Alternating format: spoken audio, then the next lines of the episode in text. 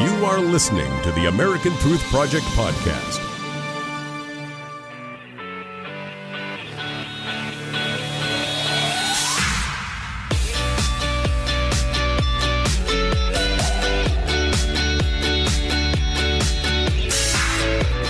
Good evening and welcome to America Trends. I'm Barry Nussbaum filling in tonight for Dr. Gina. You2 America is the world's first social TV network and it's all about you. So let's start with what you said is trending tonight.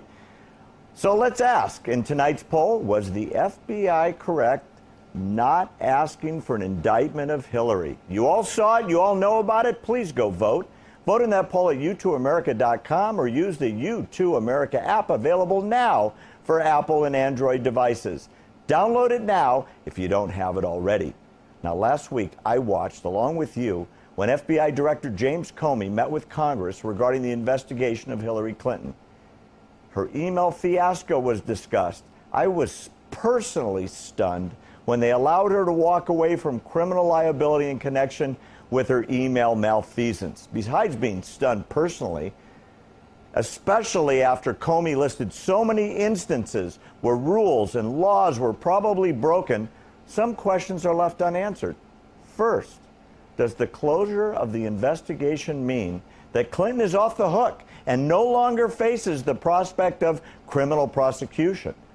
Second, what effect does Comey's recommendation have on future investigations involving individuals who engage in similar misconduct.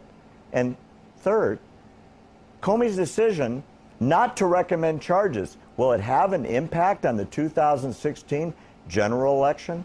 Back in January, it was reported that the FBI would look deeper into Hillary Clinton and the intersection of State Department work and the Clinton Foundation in an effort to see if she had violated corruption law. The Clinton Foundation received extremely profitable contracts from companies that were associated through their work with the foundation. For example, after the Haiti earthquake in 2010, Hillary's not qualified brother got a cushy job as a result of those ties. Hillary was instrumental in improving approving a deal that allowed Russia to acquire 20% of the uranium capacity of America. To top it off, Bill Clinton got 500 grand to go to Moscow for a quick speech. The blatant corruption is astounding. And yet, Comey made no mention of any of this. Why? Chairman in the House, Jason Chaffetz of the House Oversight Committee, asked about an ongoing investigation of this. Comey refused to respond and comment. Is this investigation still being pursued? I don't know. Clinton could also be up against perjury charges for lying under oath. After all, she told the House Select Committee on Benghazi there was nothing classified on the email she sent or received, which we all know was a lie.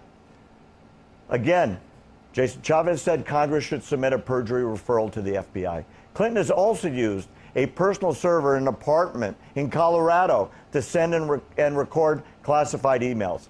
Comey's decision not to prosecute Clinton, and as many others have been, severely punished for far less.